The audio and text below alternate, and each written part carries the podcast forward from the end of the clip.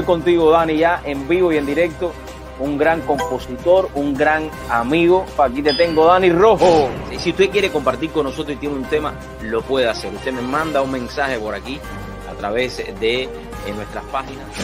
Y es como yo les decía ayer en el programa, compartía con ustedes que los importantes para estas redes sociales no son las redes sociales.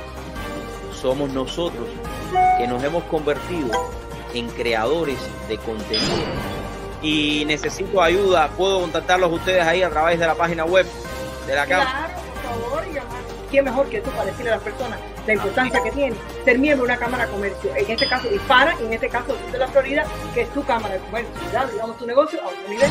El hoy es lo importante. Levanta tu cabeza y no dejes que el tiempo pase por ti. Sé tú el que dejes una huella en el tiempo. Y eso lo hay que hacer. Reinventarse. Si usted no puede ir al gimnasio, usted hace gimnasio en su casa. He aprendido que en la vida no hay nadie imprescindible, que las verdaderas estrellas brillan aún cuando no existen, y que solamente con tu esfuerzo podrás alcanzar el verdadero camino al éxito. Lo importante de todo este mundo relacionado con el seguro. Milton Garry, ahí te tengo ya, te puse ya porque no quiero que te me vayas. Eh, Milton, ya, gracias ya, por la oportunidad, cuéntame. Y creo que te voy, a, te voy a dar la entrada ya para que entres conmigo y compartimos esta idea que te va a gustar, la idea está interesante. Así que ya voy ya, voy ya con mi invitado esta tarde, un amigo, un entrepreneur, un mentor hasta cierto punto, porque le ha cambiado la vida a muchas personas, muchos proyectos, pero sobre todas las cosas, que Ale, cuando se enfoca, lleva el proyecto hasta el final. Hoy quiero hablar de la diferencia entre el aprendizaje y la sabiduría. Aprender nos enseña a conocer e interpretar diferentes aspectos que nos van formando como personas. Pero hay una gran diferencia entre el aprendizaje y la sabiduría del ser humano, la cual está intrínsecamente relacionada con el verdadero yo de cada persona. Aprender, por supuesto que no está mal, pero es mucho más importante interiorizar y comprender el verdadero significado de cada una de esas cosas que se presentan en nuestra vida, encontrando así el balance entre la sabiduría y el aprendizaje. El ser humano más importante en tu vida eres tú. Y no me malinterpretes, porque sé que muchos están pensando y hablar, y ya comienzan a pensar un poco mal de mi reflexión, que soy un poco egoísta. Solo quiero hacerles entender desde mi humilde punto de vista que debemos empezar por nuestra vida buscando esa armonía que necesitamos, siendo feliz, cuidándonos, porque en la manera que nuestra vida emocional esté bien equilibrada, podremos ayudar y cuidar a todos nuestros seres queridos y transmitirles alegría, cariño, solo con el reflejo de nuestras acciones. Por eso, no cabe duda que el ser más importante en tu vida eres tú. Pero creo que es importante que usted no tenga miedo de tomar esa eh, decisión de comenzar a estudiar a través de la internet. La tecnología está en tus manos y tú tienes la oportunidad de poder eh, tomar la decisión de, de superarte a través de la tecnología.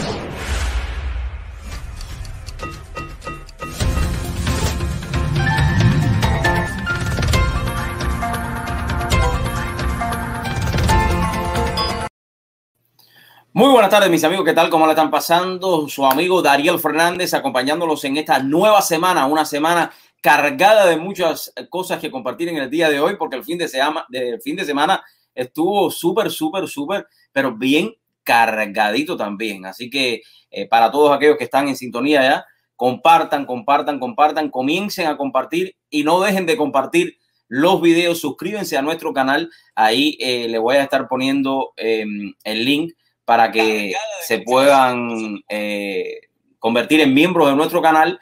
Y pues nada, eh, si necesitas algún tipo de ayuda también con respecto a un negocio, que necesitas asistencia en el hecho de que eh, te hace falta darte advertising, darte a conocer eh, mercadeo para tu negocio y no tienes la oportunidad de hacerlo, puedes entrar acá y compartir con nosotros. Eh, eres quizás un handyman o eres un vendedor de automóviles o tienes alguna profesión que quieres darte a conocer, entra, comparte con nosotros. Te damos la oportunidad que donde quiera que estés puedas eh, compartir, explicarnos qué haces y que las personas también te conozcan en vivo y en directo. Recuerden que esa visión, ¿no? Esa, la vista hace fe, como decía ese, o como dice ese dicho bien de juventud acumulada, para no decir viejo, ¿no? La vista hace fe. Cuando tú explicas lo que tú haces, yo sé que ya me van a decir, bueno, que yo no sirvo para hablar, ¿no? Pero comunicarte, eh, que las personas te conozcan visualmente, y más en estos tiempos de donde hay muchos que se quieren hacer los que saben mucho más que los demás y tratan de engañar también a la comunidad. Es importante que tu vista, eh, que la gente te conozca, que las personas te hagan fe. Por eso cuando tú tienes un accidente de auto, ¿en quién tú piensas? Saca tus propias conclusiones. ¿Por qué? Porque se anuncia, porque lo conocen, eh, y así sucesivamente. Si pensamos en viejitos, en personas de la tercera edad, ¿dónde llevarlos? Ya ustedes saben, el león. Así que eso es importante, darse a conocer. No tengan miedo. Ahí voy a poner ya el link en lo que voy explicando qué es lo que vamos a hacer en la tarde de hoy. Eh, porque es importante, es importante estar informado. Estamos en tiempos de elecciones. Recuerden, recuerden que nosotros también estamos eh, en elecciones. Miren, que no se me había olvidado.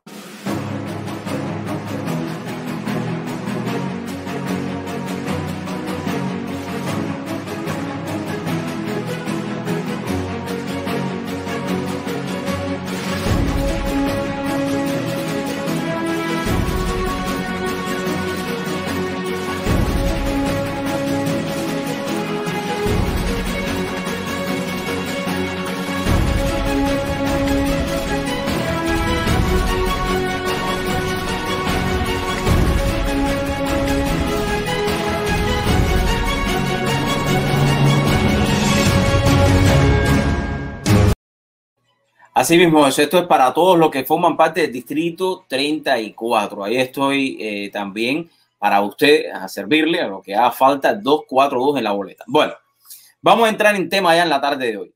Mientras tanto, si usted desea compartir con nosotros, porque usted digamos que tiene un negocio eh, y quiere darlo a conocer aquí en vivo y en directo, ¿qué haces tú?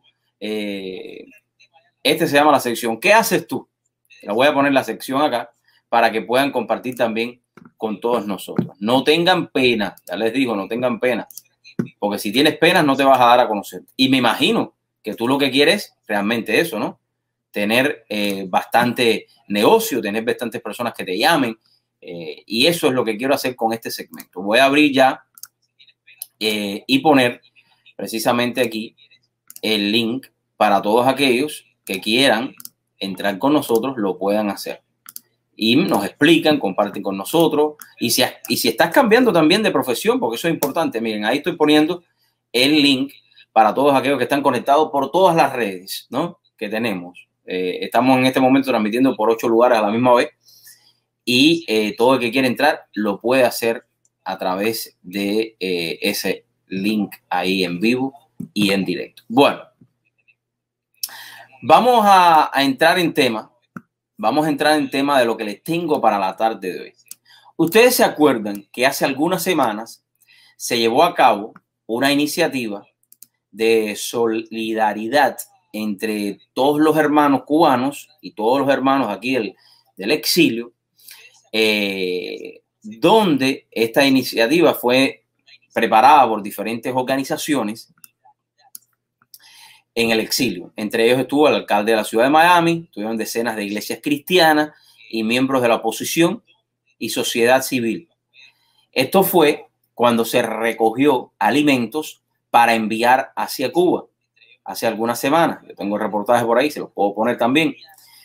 En el día de hoy, eh, una de las grandes organizadoras del, del evento era, es Rosa María Payá. Hizo una declaración para todos aquellos que ya estaban preocupados eh, sobre la ayuda. La ayuda ya llegó. La ayuda está en estos momentos eh, en Cuba. Y quiero ponerles este, esta declaración que ella hizo para que todos estén al tanto y todos los que se han preguntado, bueno, yo doné, ¿dónde está la ayuda? La ayuda está llegando. Sí, la ayuda ya llegó, la ayuda está ahora en el puerto, pero quiero, creo, quiero que lo escuchen. Eh, esta noticia es para todos los cubanos. Quiero que la escuchen de su propia eh, voz. Eh, de Payá. Aquí se los dejo.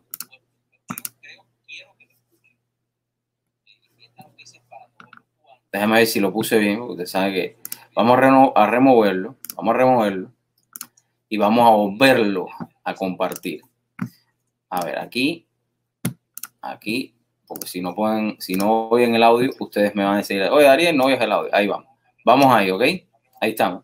Buenos días. Este es un aviso especial para todos los cubanos, estén donde estén. Y en particular para las más de quince mil familias que han solicitado la ayuda humanitaria recogida en Miami por miles de cubanos en la diáspora. Vamos a una pausa. Eh, ella se está refiriendo a la ayuda que se recogió aquí en Miami hace algunas semanas, donde se creó una lista a través de la internet de diferentes maneras, donde las personas se iban inscribiendo para pedir que necesitaban esta ayuda. Y para todos aquellos que se inscribieron, también aquí está este eh, comunicado. Estamos muy felices de poder anunciar que la ayuda llegó a Cuba.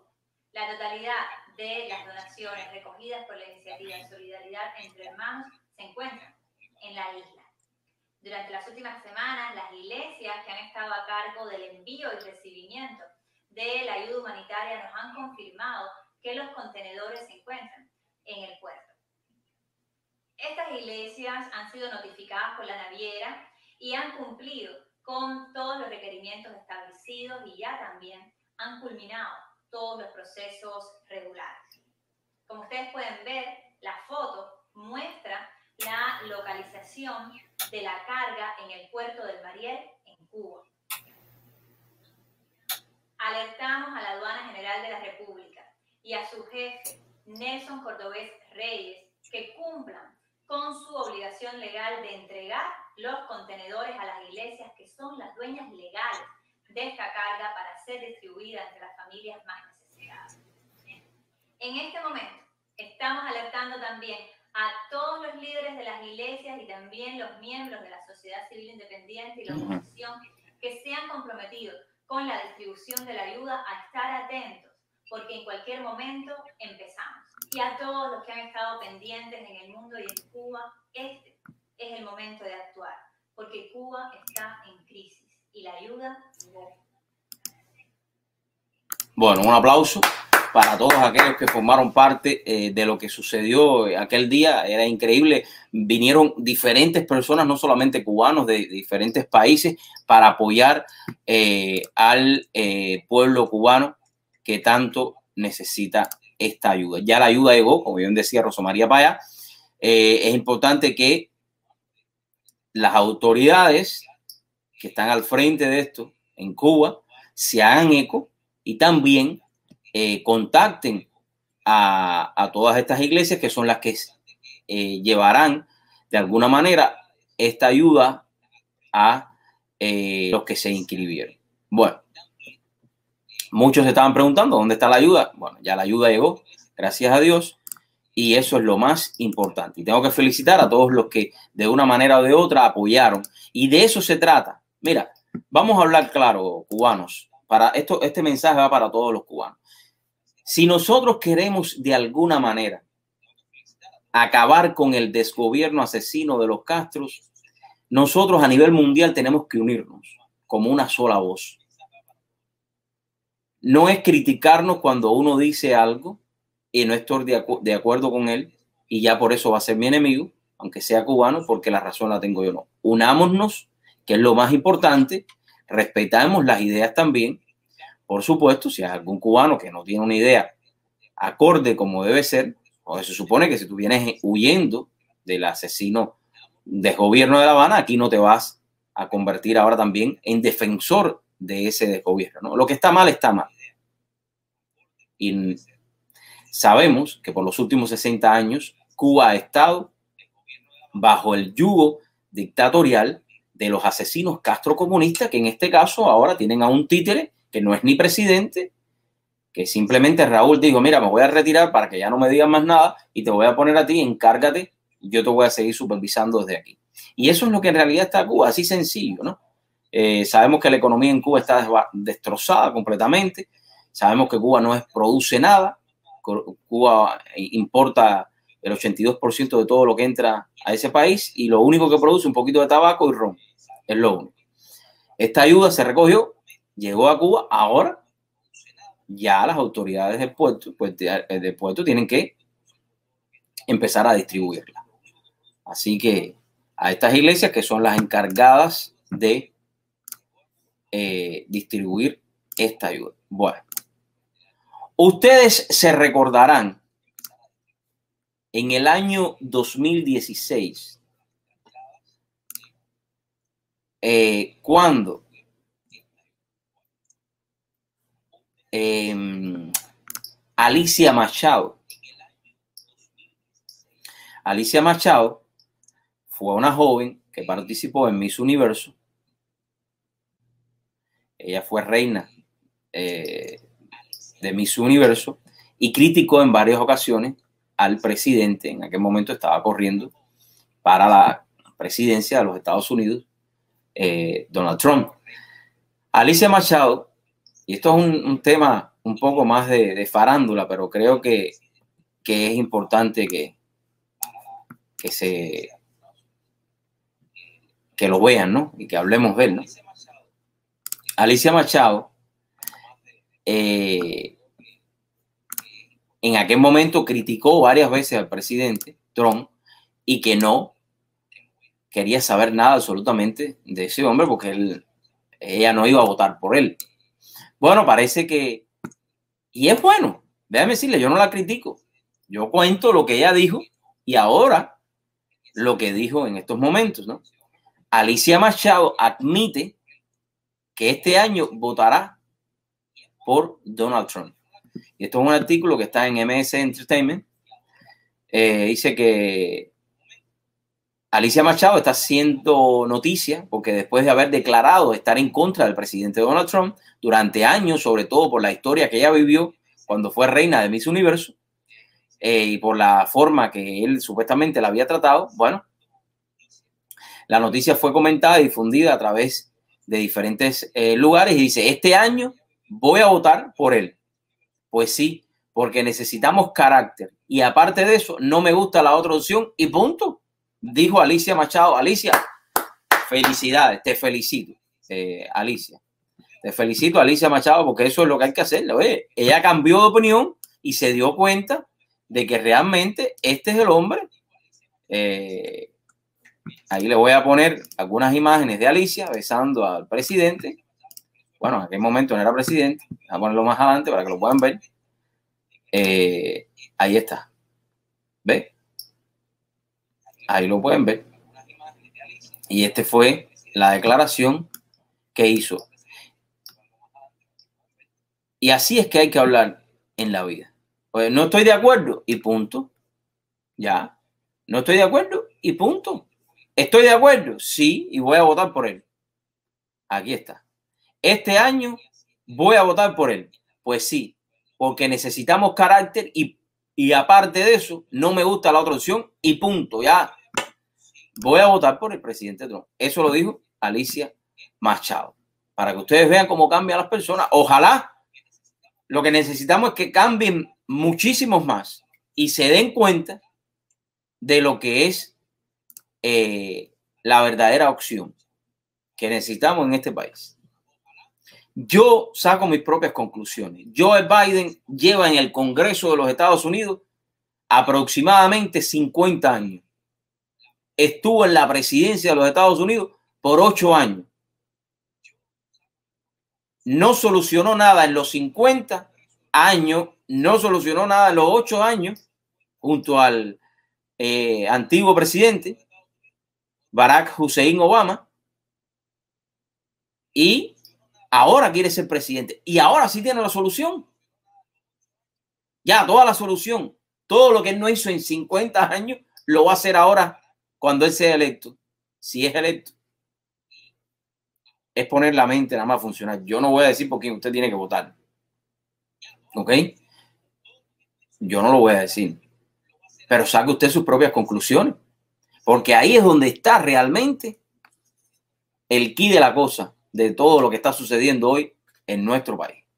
Bueno, tengo muchísimas otras noticias que compartir. Así que aplaudo nuevamente a Alicia Machado. Eh, has tomado una decisión que espero que muchos te sigan. Y sé que sí, porque tienes una cantidad de seguidores. Y si puedes hacer algún comercial para la campaña, hazla. Hazlo también. Que aquí todo el mundo hace comercial para campaña, así que tú puedes hacer uno también.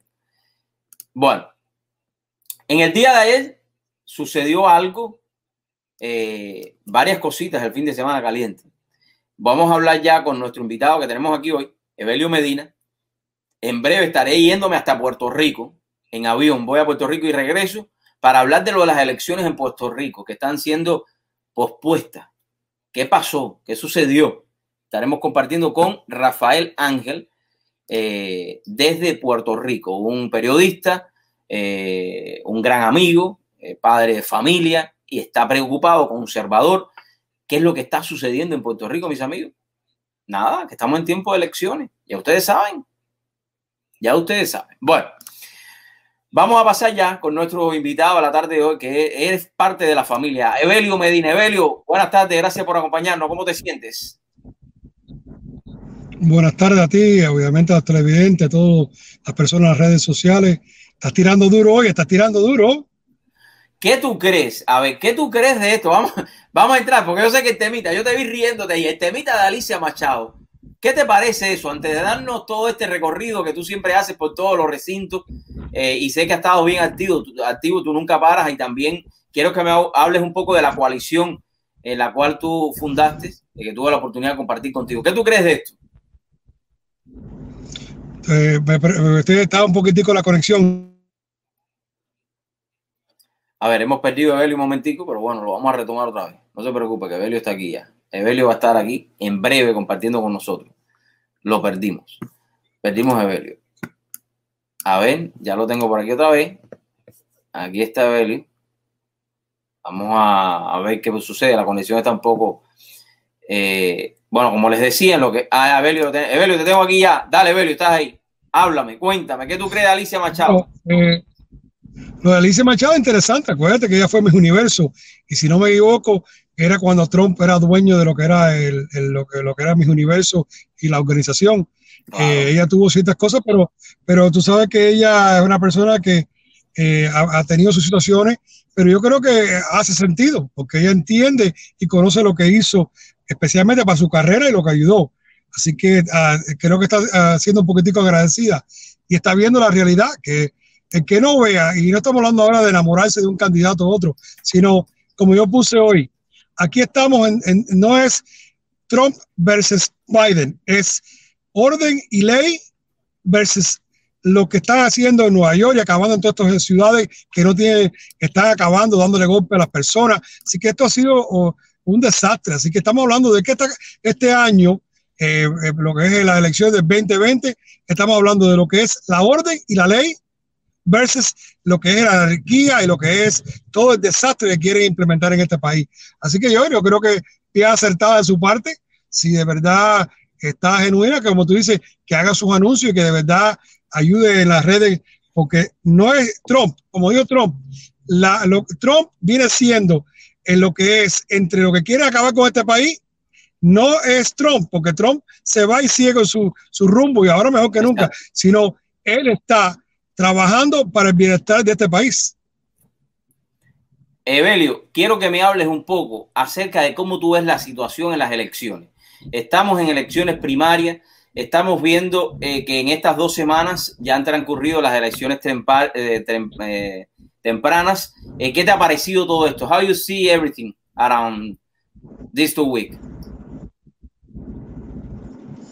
Bueno, eh, si me estás preguntando, porque sinceramente no te puedo estar cortado, pero si me estás preguntando de cómo están los colegios electorales en la, lo que es eh, la votación temprana, ajá. Eh, estamos viendo que la semana pasada, tú sabes que hubo ese, ese miedito de Isaías y aguantó un poco de personas los primeros días, pero estamos hablando que en lugares que son clave, como lo que es la librería de lo que es la veinticuatro y la noventa y pico, que es en el mero mero del distrito, de ejemplo de, de personas como Omar Blanco. Omar Blanco tiene la calle muy buena, y no porque vaya una persona, pero es que de, sinceramente lo que ha hecho Jiménez, yo no sé quién está dando a él eh, lo que es el asesoramiento de campaña, pero siguiendo, eh, acabando con este, con, con este pueblo y los comerciantes y la comunidad, de verdad que tiene la calle muy mala, y, y Omar puede ser que, su, que, que vaya a sorprender el día dieciocho.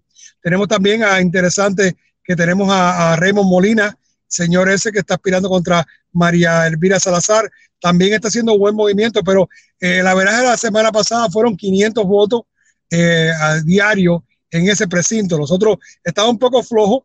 El área de Raquel Regalado, Raquelita, están los demócratas votando, así que hay que salir fuerte para lo que es la comisión del condado.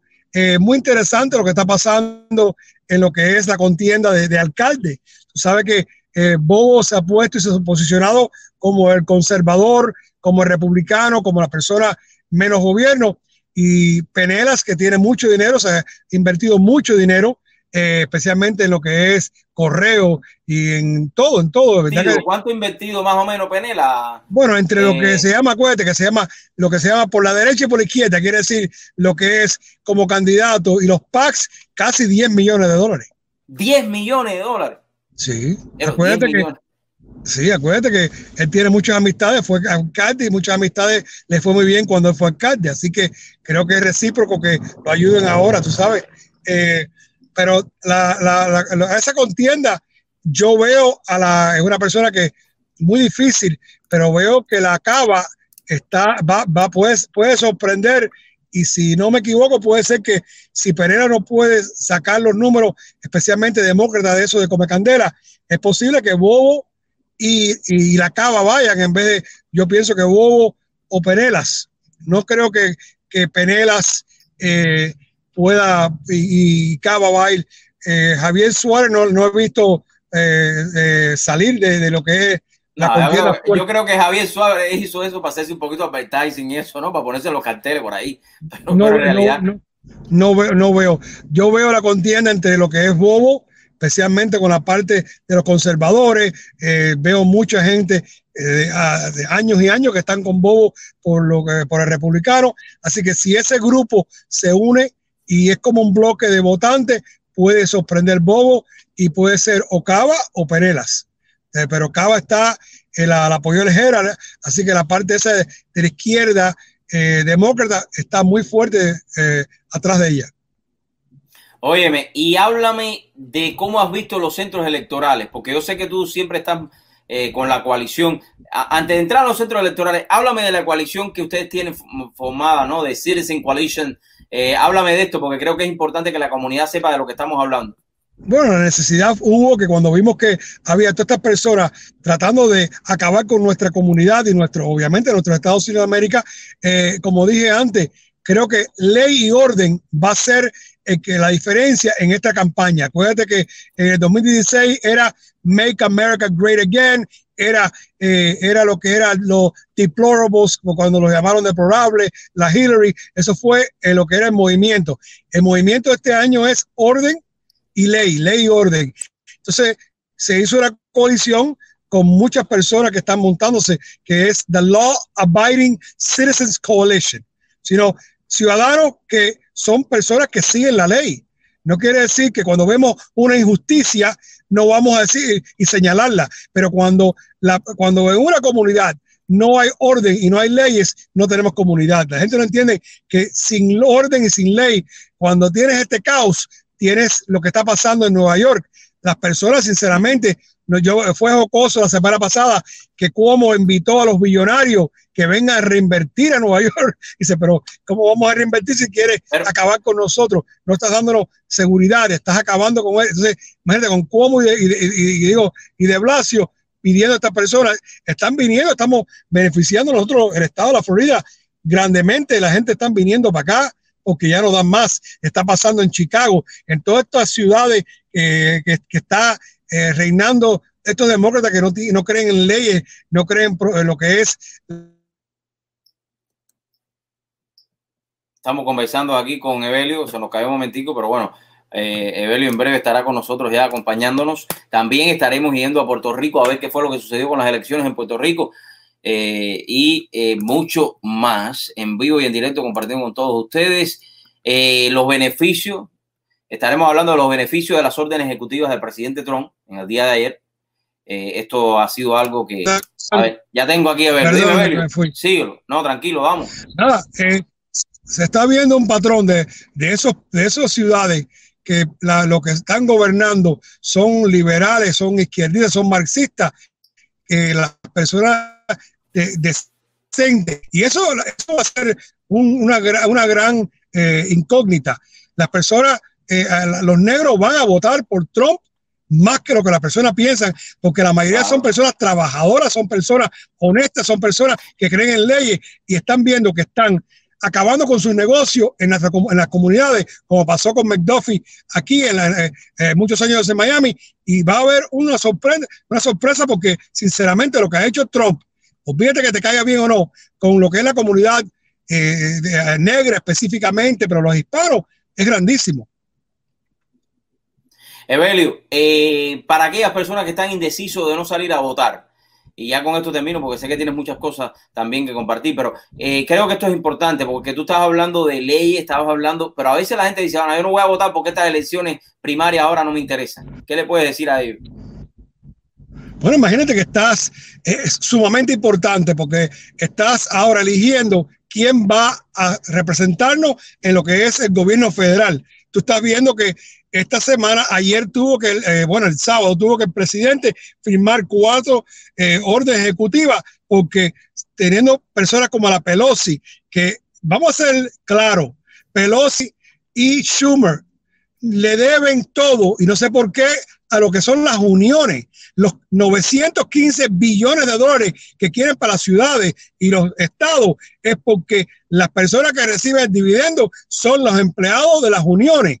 Así que ellos, en vez de darle a los trabajadores, a, los, a, los, a las personas de negocios pequeños, que son los que les hace falta, les quieren quitar eso y por eso los tienen a re, a rehén, uh-huh. Porque ellos están completamente controlados por los intereses. Así que si no votamos antes del dieciocho para un congresista como ejemplo Omar Blanco, como Raymond, entonces tenemos que mandar hacia arriba personas como Shalala.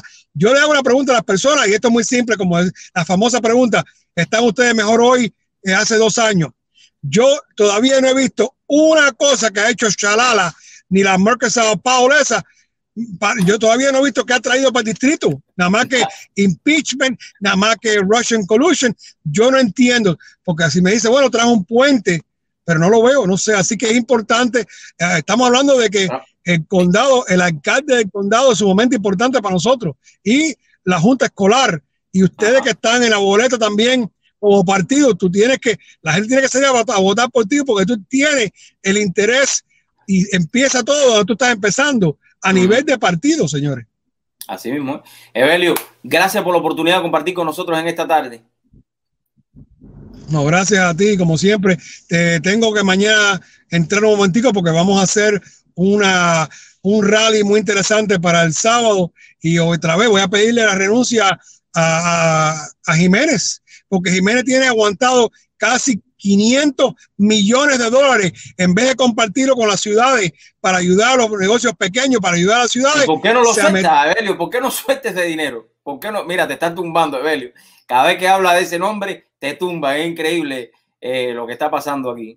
Eh, bueno, estamos hablando con Evelio. Evelio estaba tocando un tema muy importante. Ustedes saben que la, el condado recibió eh, casi eh, o más de quinientos millones de dólares para todo lo que eh, estaba eh, sucediendo con las ayudas que, la, que cada una de las ciudades tienen que tener.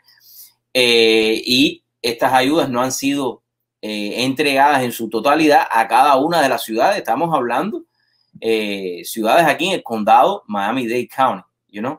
En Miami-Dade County. En breve estaremos yéndonos a, a Puerto Rico. Ya tenemos a Rafael Ángel Pérez, un gran amigo, locutor, periodista. Eh, estará acompañándonos y hablando un poco de la situación en la que está Puerto Rico con las elecciones. Y esto es importante que la gente de a pie entienda, ¿no? lo que está sucediendo en Puerto Rico. En breve, déjame ver, estoy esperando un momento antes de irme a la pausa, si entra Evelio, si no, me voy a la pausa y mañana seguimos hablando con Evelio, porque Evelio está aquí en Miami, Rafael no lo podemos perder porque está en Puerto Rico. Así que recuerden, estaremos hablando de los beneficios de estas órdenes ejecutivas del presidente Trump. También, óigame, noticia de última hora, se retira el ratonero, ¿cómo es? Ratonero jefe de servicio diplomático británico. Ustedes saben quién es el ratonero, se los voy a decir después de esta pausa. Aquí hay noticias de todos tipos. También tendremos, esto es un tema largo, ¿no? Un tema para los cubanos, el grupo Mala Fe, como le digo yo, eh, que está recibiendo de manos de el desgobierno asesino de los Castro un eh, certificado, un reconocimiento.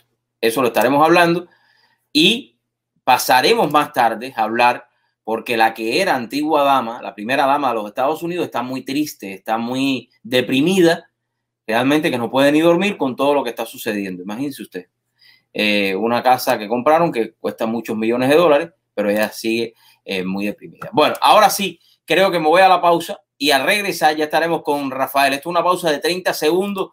Eh, recuerde, si usted tiene algún tema, algo que quiera compartir, lo puede hacer y compartirlo aquí en vivo con nosotros.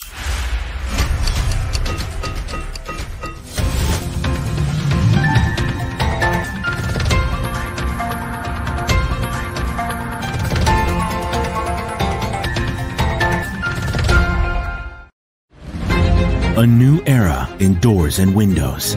Introducing our most modern and elegant color yet. All black frames. Available in all our models to enhance your luxury design experience with the same quality you are already familiar with. With more than seventy thousand square feet and the latest technology in the industry, we are ready to turn your vision into a reality. All black frames. By Mister Glass Doors and Windows. Find a dealer today.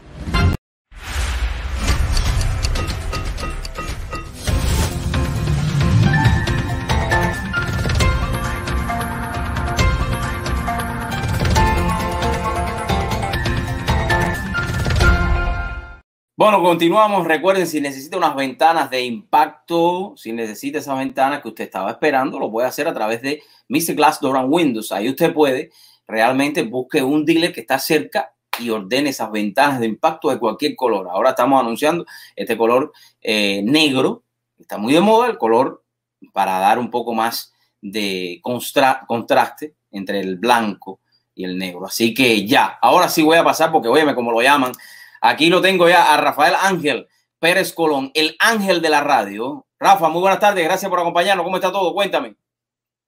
Te me quedaste frisado. Un gusto ah, acompañarte, Ariel. ¿Me escuchas bien? Perfecto, te escucho. Gracias. Hay un delay, pero te escucho perfecto. Gusto poder saludarte. Óyeme, cuéntame un poquito. Para poder responder tus preguntas. Cuéntame un poco eh, qué es lo que ha sucedido con estas elecciones en Puerto Rico.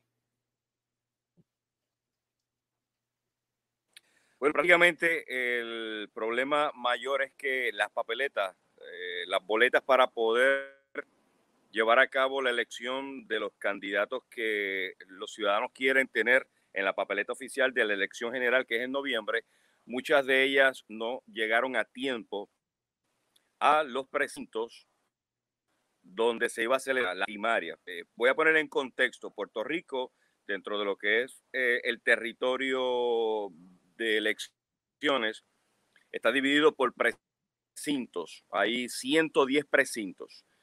Eh, más de sesenta por ciento de esos precintos llegaron las boletas, pero en otros no. Entonces, al pasar el tiempo, mientras transcurría el día, al no llegar, pues se tomó la determinación de paralizar la celebración de las primarias en esos, en esas áreas. Y obviamente, pues, gran parte de los, de los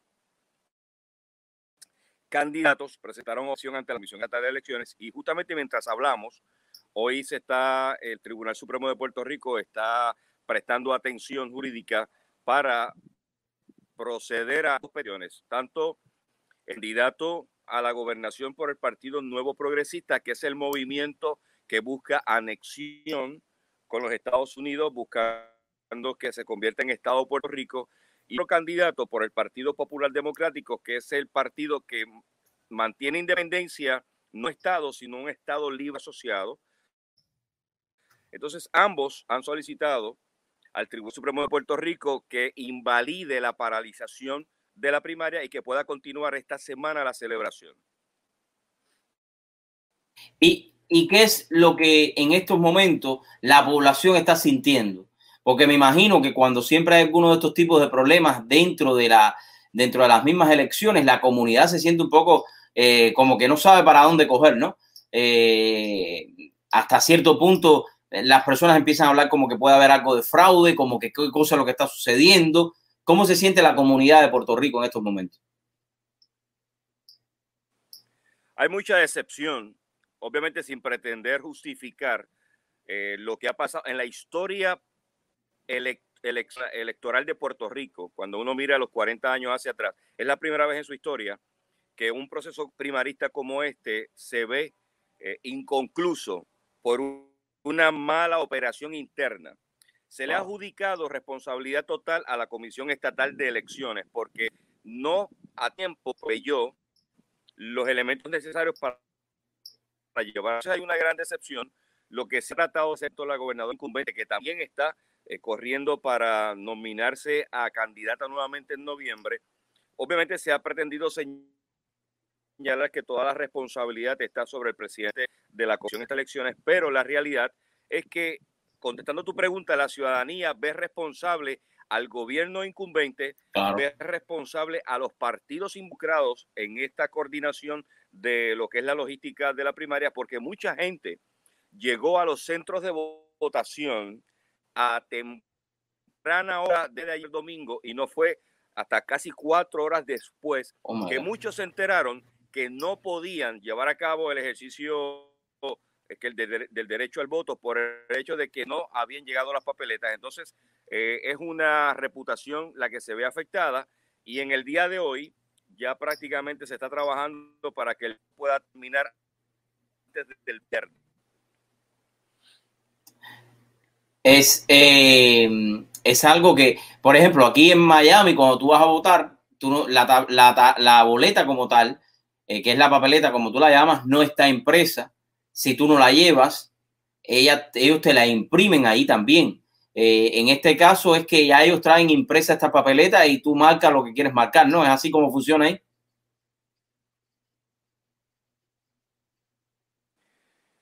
Qué bueno que haces la comparación.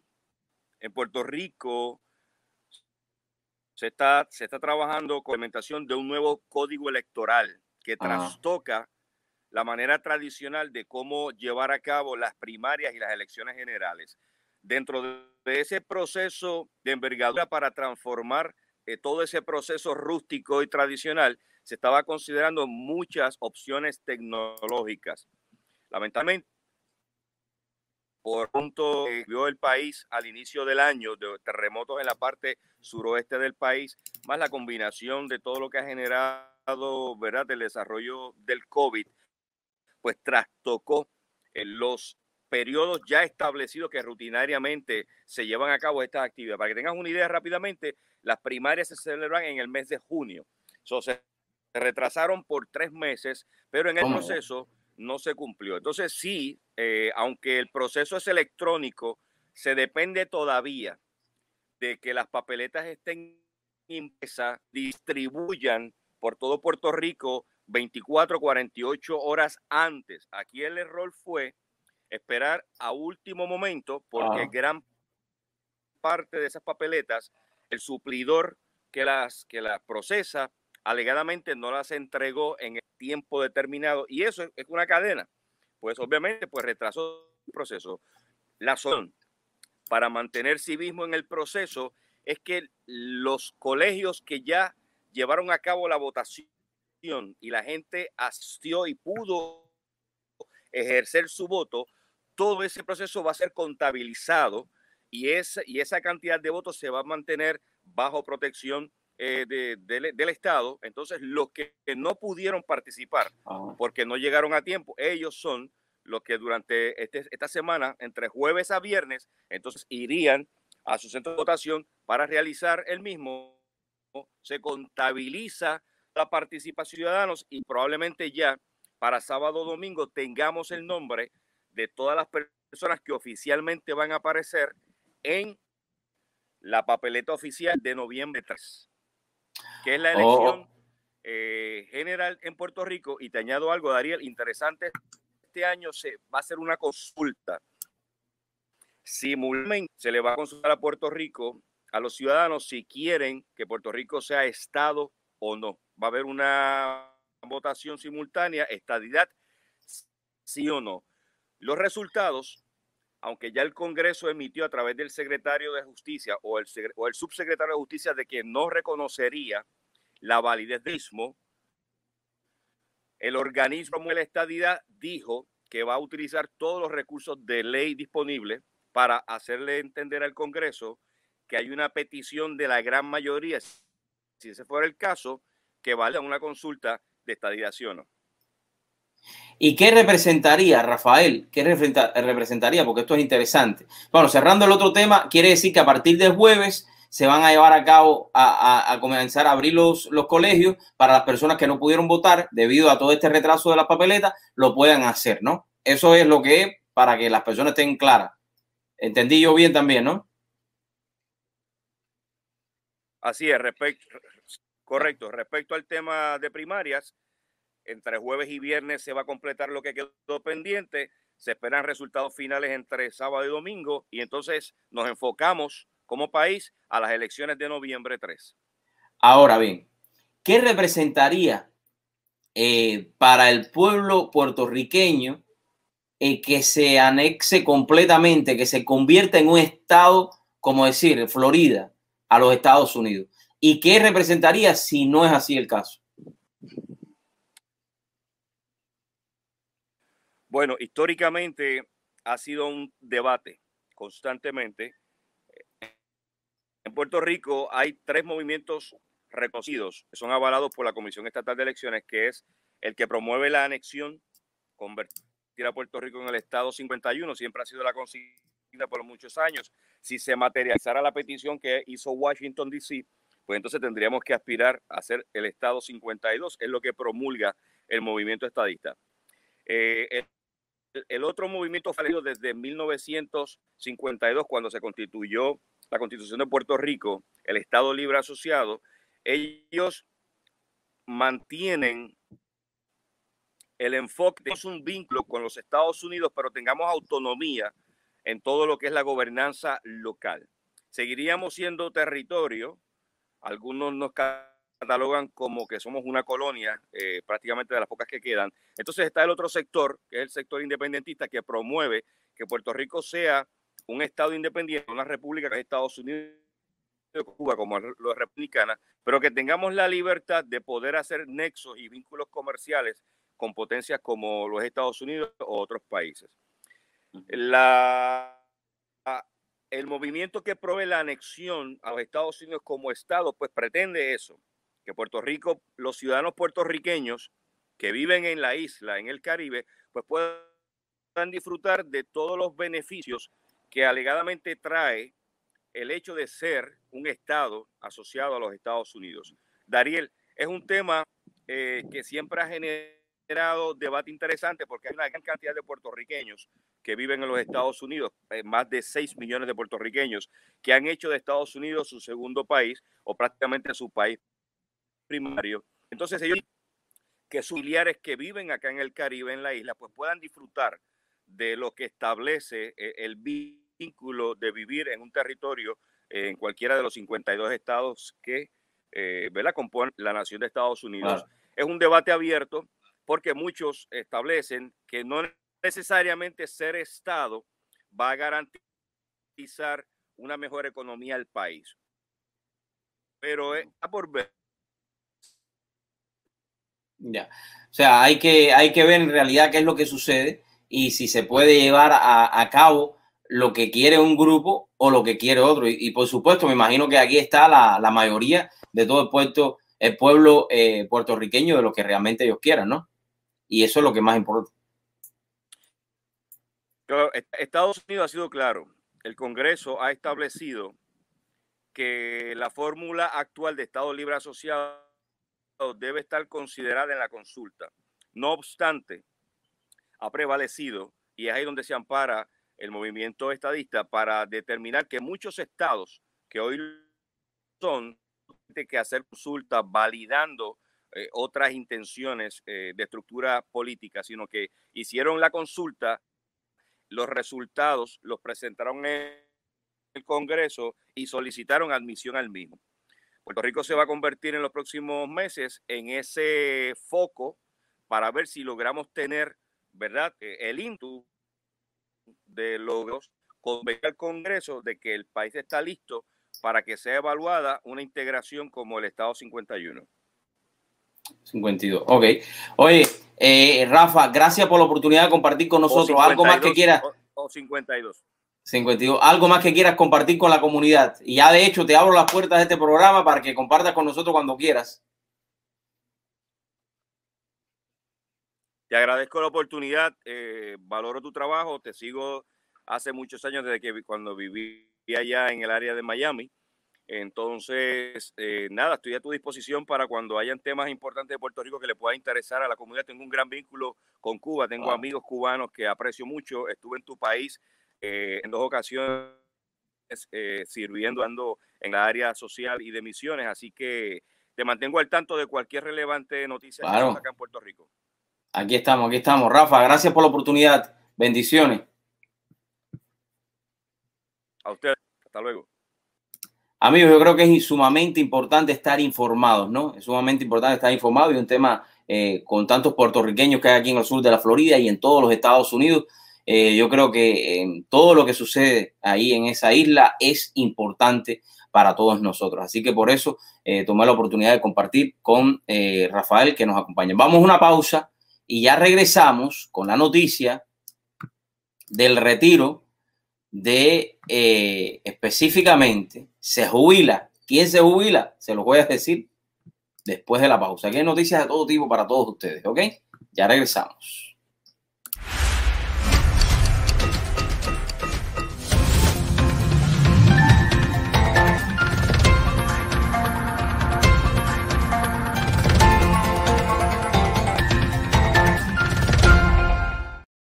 In our office, we offer personalized legal services. We sit down with our clients. We meet every single one with, uh, of our clients. The client is going to sit down with an attorney. And then after a while, that client is not just a client. They become members of our small family. And this is why I ask you, if you need legal services, please contact the Santos Law Offices.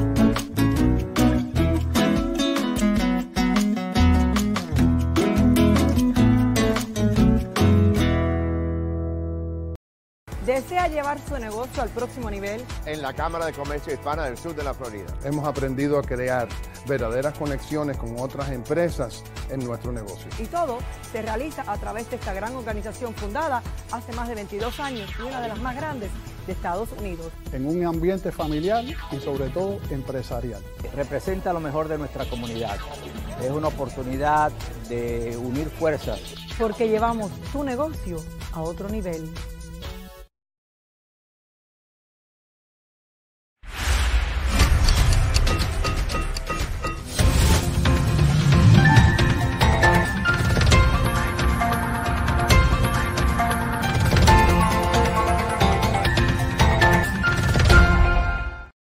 Bueno, ya regresamos, pero antes de pasar a la noticia de quién fue el que se re, eh, retiró, Eh, quiero, eh, como les decía al principio del programa, si usted tiene un tipo de negocio que quiere compartir con nosotros, si usted tiene eh, específicamente eh, hasta cierto punto un negocio familiar y quieres darte a conocer, lo puedes hacer. Ahí lo tenemos en breve. Eh, estaremos hablando con a Aniel Blanco, que lo tenemos por ahí. Eh, lo teníamos, en, ahí está, ya en vivo eh, y en directo compartiendo mmm, con nosotros, eh, y voy a pasar con él. Dime, Aniel, ¿estás, ¿estás parqueado en un lugar o estás manejando en este momento? Si estás manejando, mueve la cabeza, porque nosotros tenemos una póliza que si estás manejando, no puedo sacarte al aire. Tienes que estar parado, parqueado, para poder hablar con nosotros, porque de esa manera no te puedes, te puedes, eh, te puedes conectar mejor con nosotros. O sea, avísame cuando tú te detengas. Estos serán diez minutos,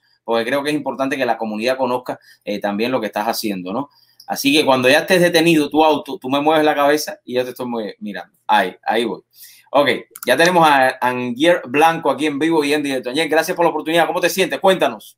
Gracias, todo bien, Darío. Gracias por la invitación. Nada, eh, este, oye, interesante. Eh, para, para mí, desde que salí de Cuba y todo el, el, el trabajo que hemos hecho en el Unpaco en Cuba, tratando de, de tú sabes, de liberar, liberar a Cuba de, de ese régimen totalitario, este, y está involucrado con la comunidad cubana acá afuera, siempre buscando cómo poder apoyar y cómo poder hacer un impacto mayor dentro y fuera de la isla.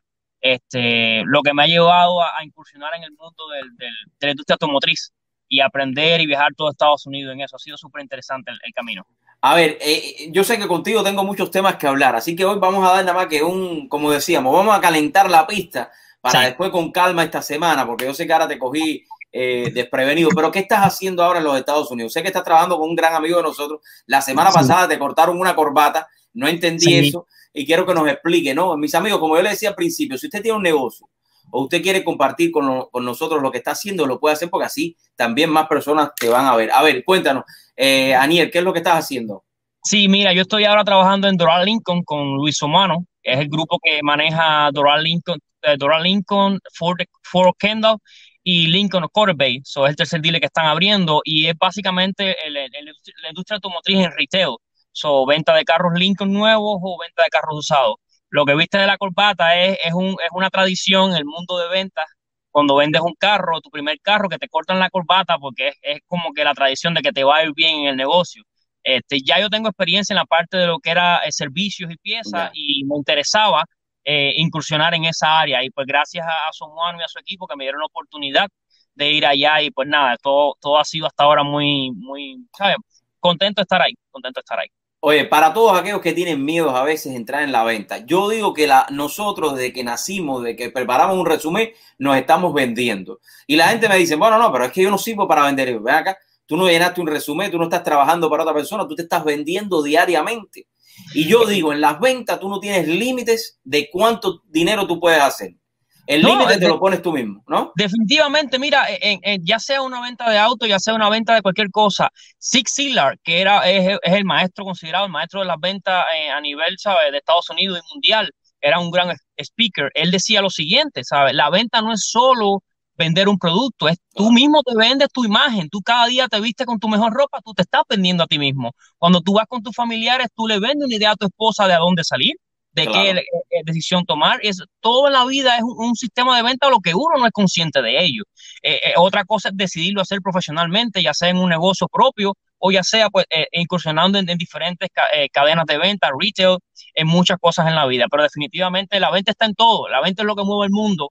Eh, y sin ella, pues no, no tendríamos el servicio, porque esa es la segunda parte. Pero primero es importante vender para que la, la, las economías se muevan. Donde único no hay ventas en Cuba, que no, todo está paralizado, ¿sabes?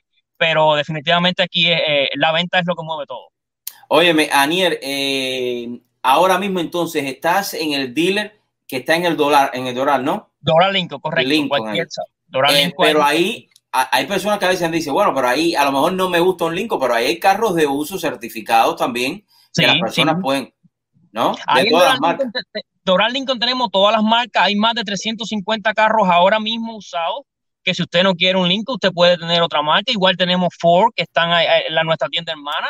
Este, es es una, una variedad y todos los días las personas van, cogen un Lincoln nuevo y entregan cualquier otra marca, Mercedes, este, Lexus, carros, Nissan, Kia, eh, cualquiera. Cualquier marca que la gente esté buscando, pues estamos ahí dispuestos a, a ayudarlos con crédito, con down payment, con lo que sea, este, siempre que podamos, tú sabes, conseguirle al final un carro seguro y confortable para su familia, por la seguridad de todas las personas. O sea que si yo voy, te contacto a ti ahí en el dealer y yo quiero un Ford, tú también me puedes ayudar.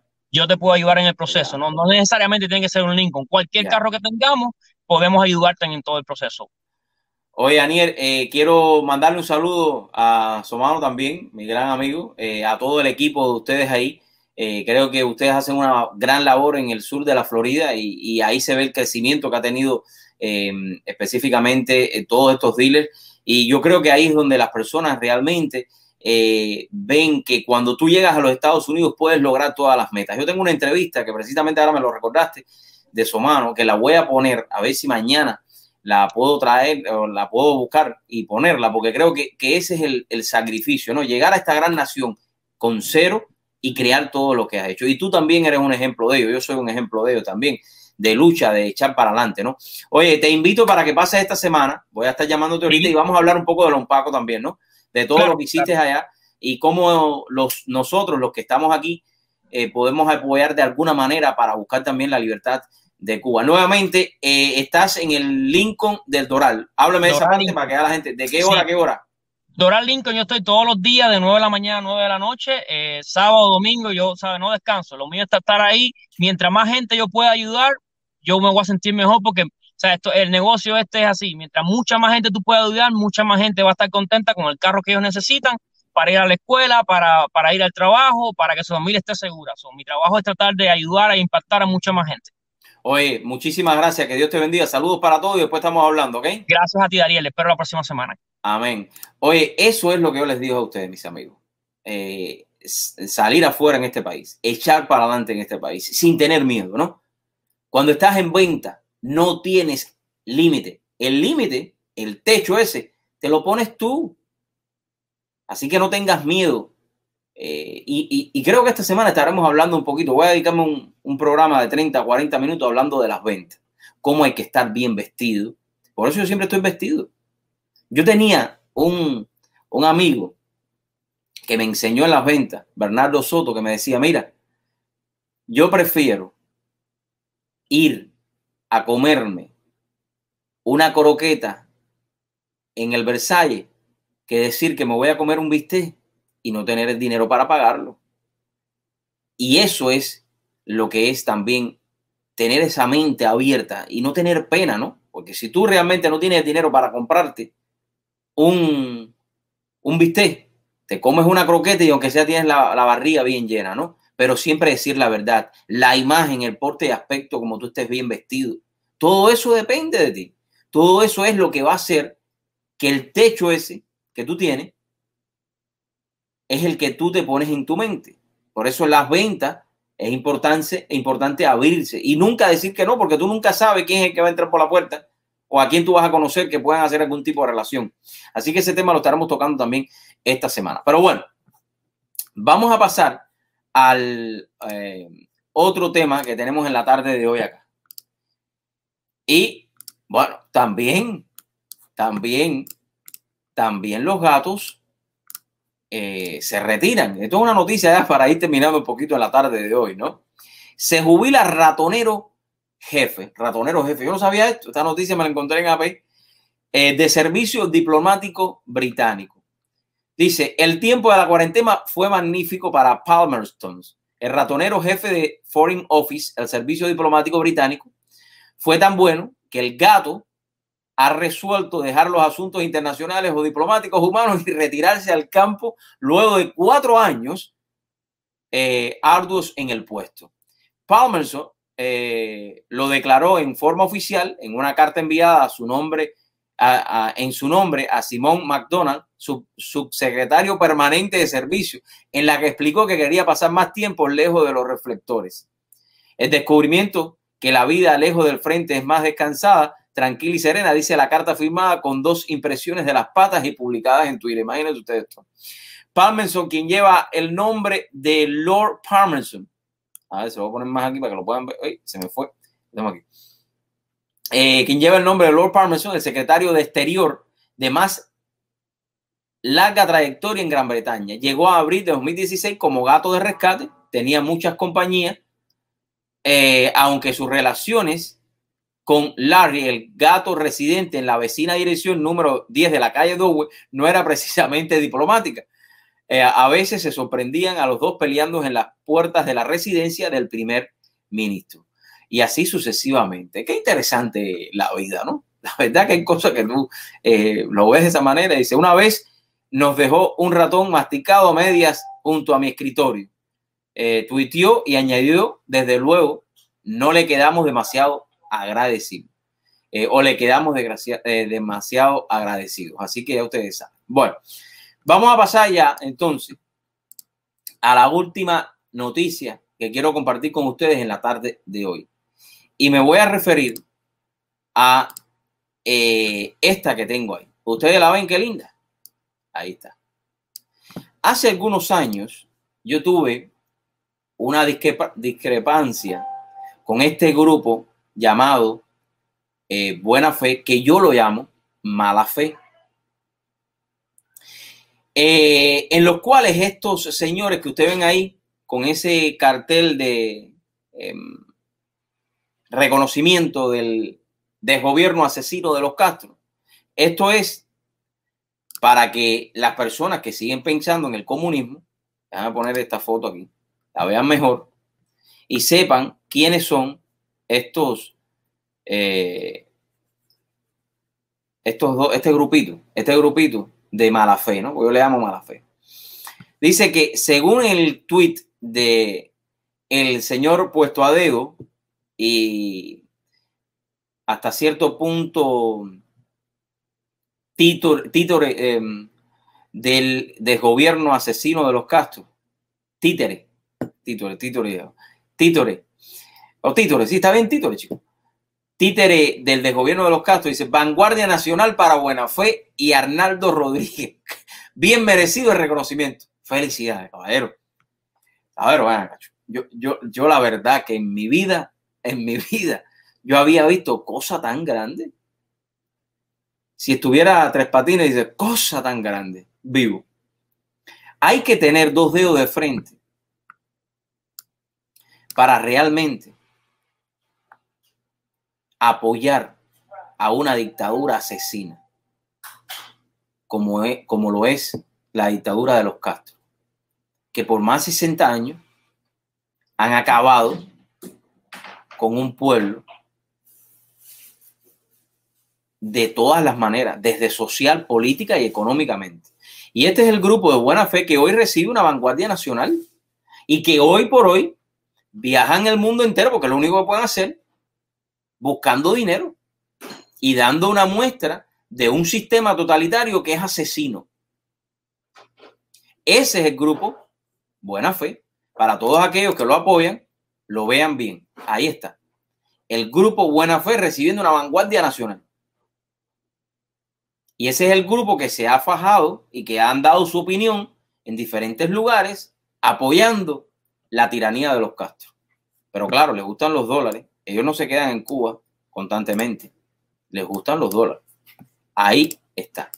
Esa noticia quería compartirla con todos ustedes para que también lo tengan en cuenta para cuando vengan, que creo que no van a venir nunca más, pero bueno, si algún día vienen, no vayan a sus conciertos, porque ellos aprueban y apoyan eh, la dictadura Castro asesina. Bueno, vamos a terminar como siempre en la tarde de hoy. Eh, tengo muchas más cosas que compartir, pero las voy a dejar para mañana para no darlas todas hoy, porque creo que Eh, es necesario dejar también cositas para mañana. Voy a terminar con la alegría. Esa alegría que cada uno de nosotros tiene en el corazón. Esa alegría que cada uno de nosotros debe saber transmitirle a los demás de alguna manera. Y todo lo transmitimos a través de una sonrisa. Porque cuando nosotros sonreímos, cuando nosotros hablamos con los demás, transmitimos ese positivismo que debemos darle a las demás personas. Y de esa misma manera nosotros nos re- retroalimentamos para que nuestra vida sea mucho mejor. Amigos, como yo siempre les digo, en la vida no importa cuánto tú tengas materialmente, sino cuánto tú puedas compartir espiritualmente con los que te rodean, empezando por tu familia, tus hijos y terminando por todo el que te encuentras en la calle. Una sonrisa en la vida de otra persona hace la diferencia. Tu amigo Dariel Fernández. Nos vemos mañana. Bendiciones para todos.